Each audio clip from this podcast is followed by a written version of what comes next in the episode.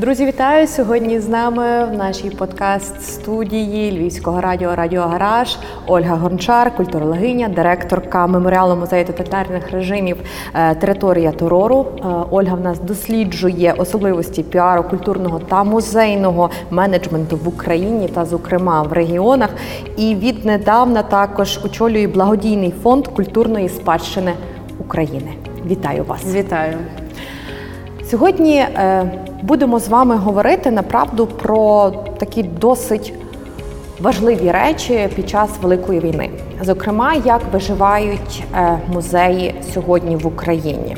Так, е, хто має дбати про них? Зокрема, як ви допомагали евакуйовуватись своїм колегам зі сходу нашої України? Як готуєтеся до зими?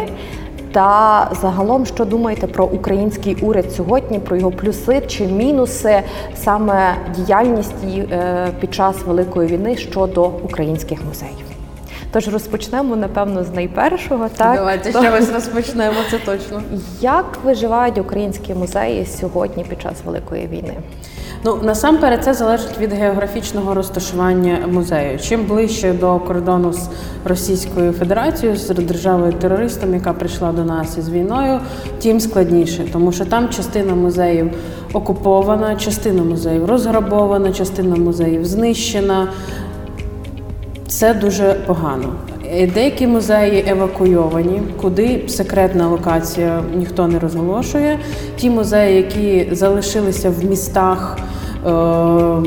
Таких як Київ, Львів, великих містах ну приймали колеги на власний розсуд, чи вони можуть відкритись в якомусь форматі працювати, чи не можуть.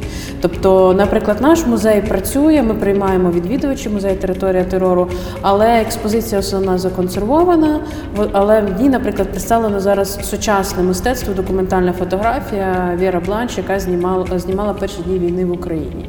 Або, наприклад, музей Ханенків він теж в Києві зняв свою основну експозицію, але в них були виставки сучасного мистецтва, були опера. Але навіть після цих о, їхніх активностей, коли в Києві були ці страшні обстріли, вікна були розбиті, музей постраждав. Тобто в такому форматі працюють. Бо, наприклад, Шевченківський гай наш також працює, проводить заходи, але частину якусь експозицію вони, звичайно, колеги теж ховають. Тобто кожен музей зараз е, приймав рішення працювати, не працювати, в якому форматі, наскільки відкрито, але звичайно, чим далі від кордону з Росією, тим більше можливостей взагалі працювати і продовжувати діяльність. Зокрема, е, експонати якого музею зберігаєте ви або допомогли зберегти, і, зокрема, колег з якого з якого регіону ви допомагали евакуйовувати? Ну, стосовно експонатів, вам жоден директор не скаже правду. Стосовно колег, тут у нас є успішний досвід співпраці. З перших днів війни ми були на зв'язку з Луганським обласним краєзнавчим музеєм. Це Старобільськ. Цей музей був уже вперше евакуйований з Луганська до Старобільська в 2015 році, бо Луганськ був окупований, е, далі відновлений Старобільську на території України, але вже в цьому році з новим з новою фазою війни колеги евакуювалися до нас після того, як півтора місяця пробули в окупації. Ми були на зв'язку з перших днів. Ми навіть обговорювали можливі варіанти співпраці ще до 24 лютого. Але коли почалось повномасштабне вторгнення, е, Старобільськ був окупований буквально з перших е, днів. І вже не йшлося про те, щоб евакуювати колекцію, це було неможливо. А йшлося про те, щоб евакуювати команду і залишатися на зв'язку з окупованими територіями і далі е, допомагати колегам. Що сьогодні е, саме робите ви? Так, тобто, кому допомагаєте сьогодні? От вже у нас 8 місяців повномасштабного вторгнення, але ми розуміємо, що нашу культурну спадщину треба берегти. Що саме робите ви? Ну, якщо ми говоримо в контексті музею територія терору, то тут повне забезпечення е, музею територія терору завдяки міжнародній допомоги е, підготовкою до зими. До зими, до опалювального сезону, також забезпечення нашої колекції. Тут величезна робота була зроблена мною, моєю командою. Музей територія терору один з найкраще підготовлених, я думаю, на цей момент до зими музеїв України. Якщо ми говоримо про співпрацю з нашими колегами, то тут з інших регіонів, то тут, звичайно, треба згадати Луганський обласний краєзнавчий музей, який переміщений на базу музею територія терору. Ми надали повністю сприяння, щоб колеги відновили роботу у Львові, тобто.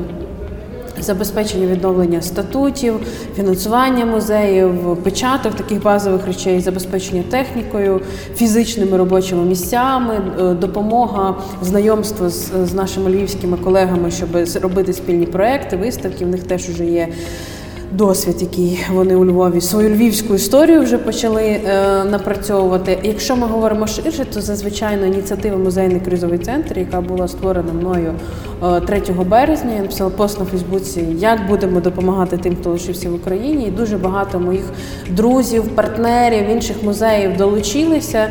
І тут, звичайно, величезні масштаби діяльності, тобто від 3 березня до Сьогодні ми на зв'язку з більше ста музеями в 10 регіонах України і роздали близько 810 кейсів допомоги нашим колегам-музейникам. Е, Це величезна мережа, е, в якій ми працюємо і продовжуємо працювати. Детальніше про підготовку саме до зими. Зараз у нас нелегкий період, зокрема після нещодавних масових ракетних ударів. Та нас, е, як і місто, так і український уряд е, просить економити електроенергію, закуповувати генератори, е, утеплювати квартири, будинки, закуповувати альтернативні види енергії, скажімо так. Ми розуміємо, якщо це квартира чи будинок, це один профіль. А що говорити про величезні музеї з експонатами? Детальніше розкажіть саме, як ви будете отеплятися, як ви будете в принципі берегти тепло, аби з експонатами все було гаразд. Насамперед, е, ми е, провели якби, аналіз двох локацій, на яких ми знаходимося. Наш офіс це стара австрійська квартира, наш музей це музейний комплекс. Якщо ми говоримо про наш офіс, найперше ми переробили пічки е, на е, систему палення дровами. Дрова закупили, Е, закупили буржуйки для музею і одну для офісу, де її можна встановити. Закупили термоподи. Це такі. Термоси, де які зберігають гарячу воду 24 години. Закупили павербенки, закупили ще такі спеціальні бокси для зберігання гарячої їжі, теж довгий час. Е, Генератори у нас є два: один для музею, великий, менший для офісу, каністри, бензин. Е, Це стосовно того, ну і, і дрова. Так, це стосовно підготовки до зими. Е, Також у нас є бочки з водою для, для таких. Технічна і питна, і також капсули для очистки води, якщо самий поганий варіант. Е, Ви запитаєте, за чиї це гроші зроблено? До цього моменту я дойду. Я лише хотіла, е, хотіла запитати, бо ми вже так е, комплексно підійшли до запитання. Я просто знаю, що ви також у разі, не дай Боже, виникнення е, ядерної атаки також готуєтесь. Так, ми пройшли навчання від Львівської міської ради, від наших спеціальних служб. Е, Влітку це здається було не знаю. Може влітку восени я вже забула який сьогодні день. Пройшли ми навчання, ознайомилися з усіма протоколами і теж закупили те, що нам радили екстрені служби. Тобто, це е, такі спеціальні е, девайси для першочергової допомоги при ядерній хімічній зброї. Тобто, ну, на, на, при, при такій виді е, зброї найголовніше першим е, захистити повністю тіло, щоб не опадав пиль. Ну, бажано, звичайно, не попасти під прямий е, удар, е, або заховатися, або відійти. Ну, тобто, це є такі костюми е, одноразові, звичайні, захисні і шапочка для душу, окуляри, респіратор, одноразовий цей костюм, рукавиці, гумові чоботи. І також ще ми кожному працівнику таку сумочку, в яку складуться е, ліки е, і е, серветки для обтирання вологі Тобто, все, що нам радили пожежники, все, що в наших силах, ми закупили, тому що більшість таких спеціальних костюмів їх не може купити ну, пересічна людина. Вони закуповуються спеціальними організаціями по ліцензіях. Але вони нам сказали, що це в принципі, ну ми пробували цей костюм одягнути на навчання, то не так просто. Е, Але такі от базові речі е, можна мати в себе на робочому місці. Ну і звичайно, запас водички, е, запас їжі, тобто. Все, що нам радили, ми все е, здобули, закупили і тепер вчимося цим користуватись в реальному часі. Для скількох працівників? Для кожного чи Для це... кожного.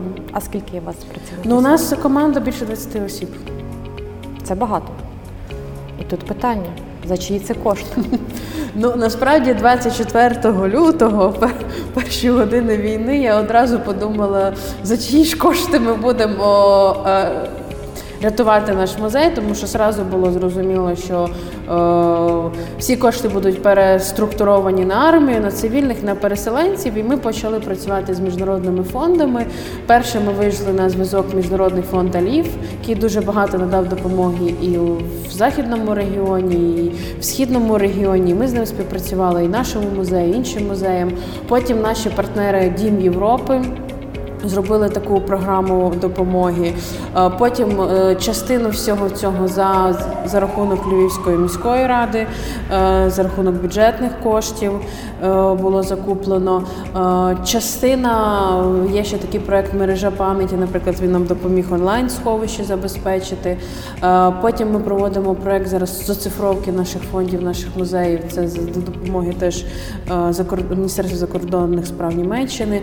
Тобто, це дуже така величезна робота з міжнародними е, партнерами. Ну насправді з перших днів війни дуже багато міжнародних партнерів, тих, з якими ми раніше працювали, вийшли на зв'язок і запропонували допомогу. А деякі знаходили самі активних людей, музеїв, лідерів, які щось роблять і долучалися до того, що ми робимо. З цим проблем абсолютно ніяких не було. Також дуже багато був спеціальний комітет допомоги музеям в Польщі створений, і з ним ми співпрацювали в контексті території терору.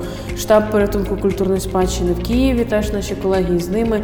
Тобто, моїм першочерговим було повністю забезпечити музей території терору. Я це зробила. Потім евакуювала Луганський обласний краєзнавчий і паралельно музейний кризовий центр. Ольга Гончар, броварчанка, е, яка вже не перший рік проживає у Львові і веде повноцінну діяльність тут. Звідки ви черпаєте цю енергію? Буквально за декілька хвилин нашої розмови ви розповіли такий, про такий великий об'єм роботи. Як? Як так? Хто вам допомагає? Це все львівська кава. Мене чи- черпає мою енергію. Ну насправді я просто по життю дуже активна людина, і з перших е, днів війни я твердо вирішила, що я лишаюсь в професії, що я зроблю все для своєї галузі. Подякувала ЗСУ за те, що я маю можливість вибору, так тобто лишитись в своїй професії, в своєму музеї, е, в своїй країні і працювати на перемогу з нашого музейного фронту. Потім ще моя сім'я з броварів переїхала певний час була. Тобто ну, в перші дні війни вони самі визначили. Чим я буду займатися, так тобто все так спів, спів, співпало, що спочатку ти зробив цей фронт робіт, який стосувався сім'я, е, музей, колеги, територія терору, найближчі друзі. Ну це все дуже швидко відбувалось. А під кінець тижня, вже першого першого тижня війни, всі почали дзвонити за кордон і казати: так, так, так, ми можемо тільки дозвонитись до вас. Я говорю, ну ясно, бо до Львова якби ракети ще так не летіли. А перші ну полетіли там Київ, Чернігів, Харків, і туди вже не можна було дозвонитися. І схід, Луганщина, Донеччина. У вас є контакти? Я говорю, мене ну а в мене всі контакти є. І зараз їх іще більше. Типу, Ви з ними на зв'язку, ми з ними ми на зв'язку з іншими регіонами. Ну то все каже, будемо через вас передавати допомогу. Я говорю, ну що, ну вже так, так все склалося. І ти просто коли залітаєш на цей. Адреналін, ти не можеш зупинитися. І мене насправді те, що я роблю, воно мене дуже тримає в тонусі під час е, війни, тому що я знаю, що я на своєму місці, я на своїй професії, я роблю свою справу, справу свого життя.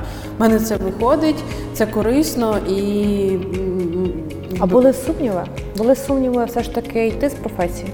Ні, в мене не було сумнівів. Я одразу знала, що я лишаюсь в Україні, лишаюсь в музеї і, і буду тут. Тобто, в мене ніяких взагалі думок про е, не знаю, щоб кудись виїхати, хоча було дуже багато пропозицій. Еміграція, так. Ну, звичайно, звичайно. Ти бачив в сфері культури в перші дні війни там просто всі писали: переїжджайте, можете, можете цілими сім'ями переїжджати, ми вам там роботу знайдемо, то, то, то.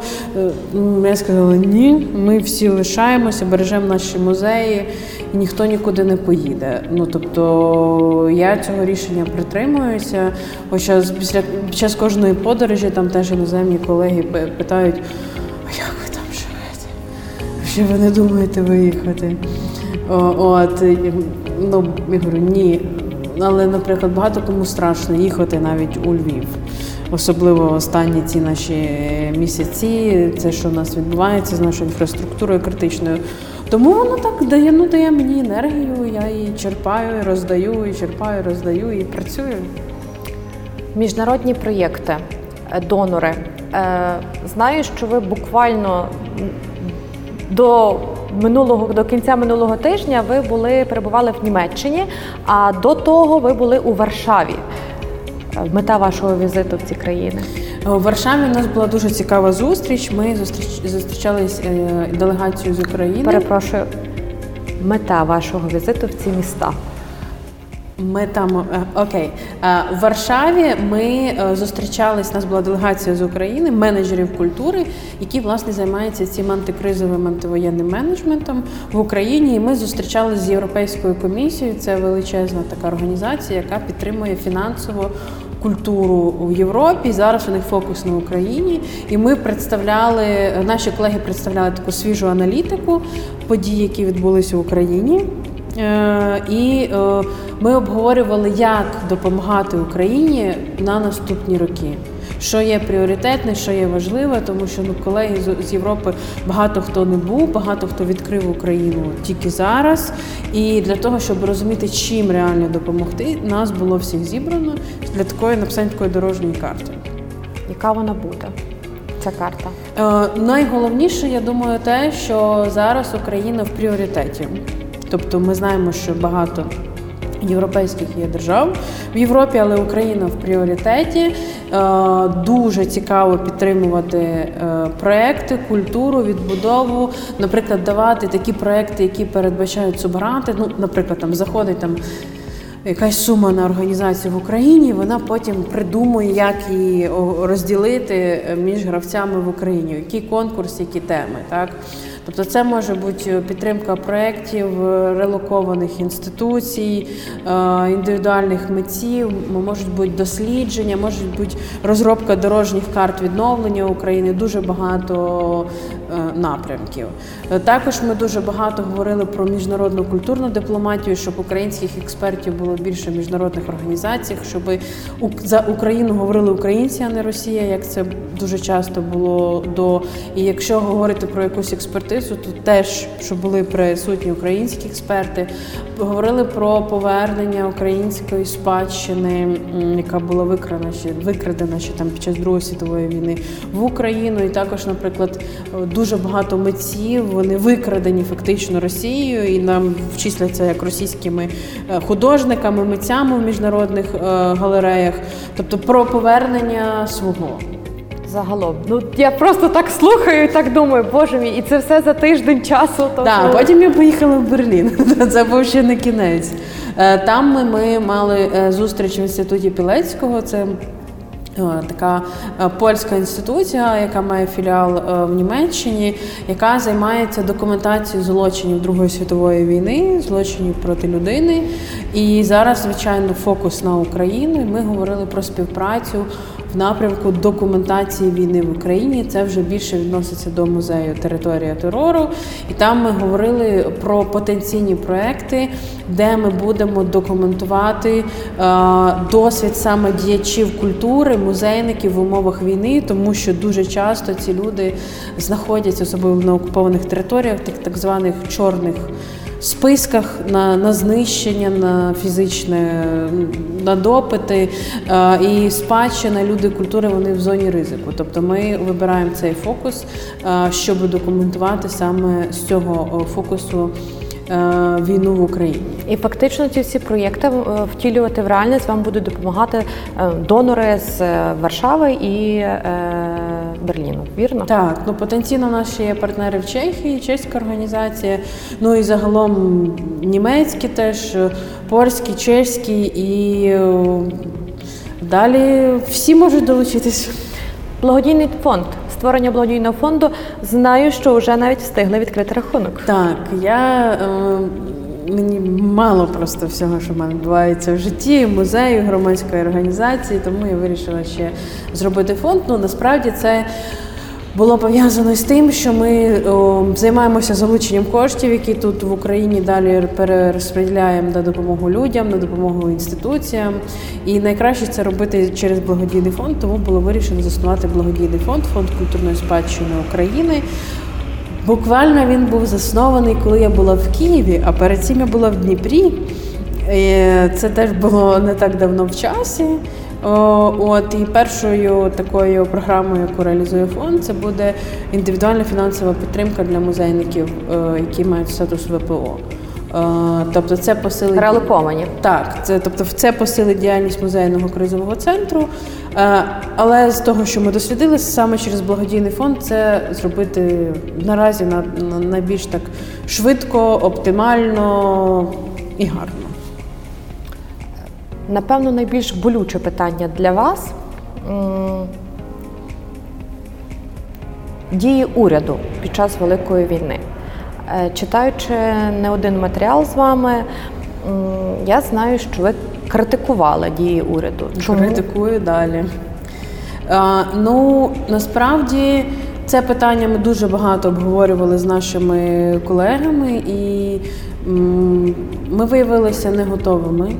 Тобто всі ці товари, про які я вам розповідала, вони є в музеях завдяки міжнародній допомозі. Але насправді вони би там мали би бути в межах наших бюджетів, які у нас е, є. Тобто бокси на евакуацію, пакувальні матеріали і ці всі товари такого. е, Екс, екс, да, екстра призначення. Це якби перше. Друге, до сих пір немає нормального алгоритму погодження цієї евакуації.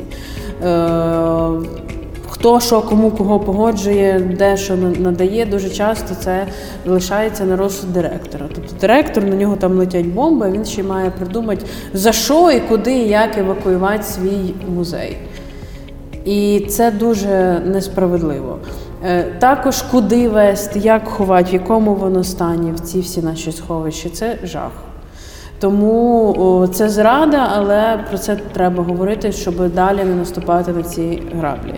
Ну і звичайно, ця політика економії, скорочення коштів на культуру. Всі розуміємо, у нас війна. е, Є ЗСУ, є переселенці, це пріоритет, але культура це такий самий пріоритет, як наша армія. Це наша лінія оборони, це наш культурний код, це наша взагалі прописка в світі. І е, ми маємо захистити свою спадщину. Тим паче, зважаючи на те, що російські терористи спеціально знищують музеї, знищують людей культури і розкрадають наші музеї. Тому вже ті музеї, які подалі від кордону, і ті, які там прийняли своїх колег в евакуації, бережуть свої колекції, вони мають відчувати себе, я вважаю, захищені. В безпеці. Так, але цього, на жаль, немає. Тобто. ем, Ну немає, Ці- наскільки я так розумію, тобто допомоги від уряду, скажімо так. Тобто всі, ну, пишіть гранти, шукайте самі.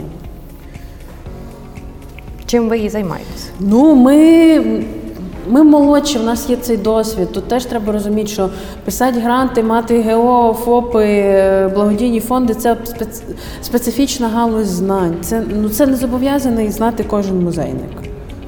Ну, Це має бути профільна людина, яка би мала би допомагати. звичайно. А такі люди, вони якби теж зараз їм є чим займатися в інших е, галузях. І Це досить така критична ситуація для нашої галузі. А зараз іде зима. Ну добре, нам наш музей територія терору не потребує там декілька буржуйок, декілька генераторів. Ну якось переживемо, пересидимо. А Якщо брати такі величезні музеї, де таким не можна обійтись, як їм пережити зиму? Кого в колекціях там картини, скульптури, все таке інше. Олю, війна рано чи пізно закінчиться. Е, Відбудовувати нашу країну ми ще будемо довго. Але плани ми будуємо вже. Я знаю, що на цих е, двох містах європейських ви не зупиняєтесь. Що плануєте робити далі, куди їхати будете далі? Ну, через місяць у мене найперше відрядження за- заплановане Відень. У Відні буде теж величезна конференція, яка стосується е, підтримки України і відбудови України. Теж будемо писати дорожні карти, намічати чіткі плани, шукати е, підтримку. Е, Після цього буде ще Берлін, там запланована зустріч з Гумбольдт-форумом, е, теж шукають партнерство в Україні. Тобто зараз дуже величезний такий відкрився, відкрилось вікно можливостей, партнер зв'язків, тому треба їздити, знайомитись, все брати. Якщо про мої плани, то звичайно це поїхати всі музеї, які підтримав музейний кризовий е, центр, побачити всіх колег, обійняти, подивитись і, звичайно, займатися відбудовою наших музеїв, нашої культури і розповідати про Україну світу. Що зробите, коли почуєте, що Україна перемогла? Ой, не знаю, піду святкувати. В музеї. Та я думаю, що всі просто вийдуть на вулицю, і це буде масове свято. Я вам дякую. Дякую вам також.